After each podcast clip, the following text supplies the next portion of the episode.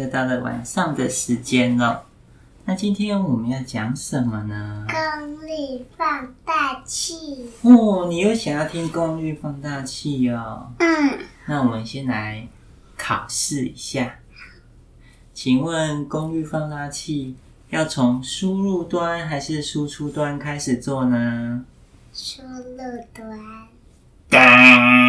输出端。请问功率放大器的输出端要做共二匹配，还是要匹配到它最大百伏的阻抗啊？要做共二匹配。你怎么是变变变啊，你都不记得了。好啦，那我们现在来讲功率放大器啊，你忘记了我们就复习。功率放大器最重要的是它的输出功率。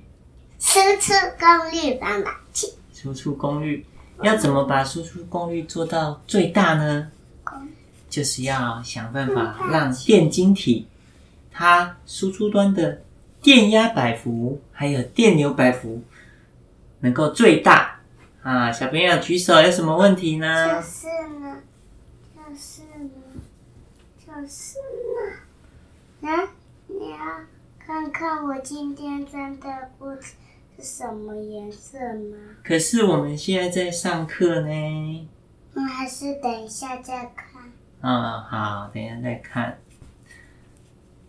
所以功率放大器呢，就是要把电晶体它可以输出的电压跟电流百伏设计到最大，跟一般做增益的匹配，一般做增益匹配就是共二匹配是不一样的哦。所以呢，功率放大器呢，我们就是从输出端开始做它的阻抗匹配，做完之输出阻抗的匹配之后呢，输入端呢，我们就做什么匹配？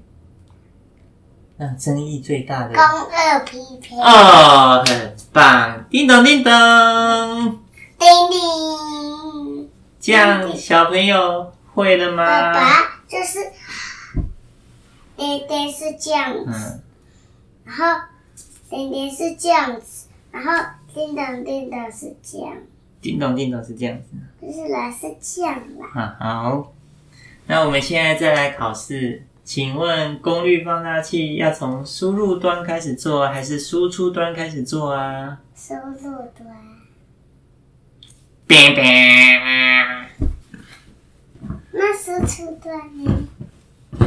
叮。咚叮咚。叮咚叮咚是这样。嗯，叮咚叮咚。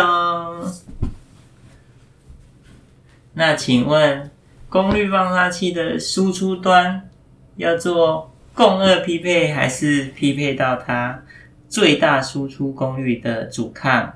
嗯，这个大它它的阻抗。大功率的阻抗啊。嗯。好，那第三题，请问功率放大器的输入端要做共二匹配吗？对。啊、哦，叮咚叮咚。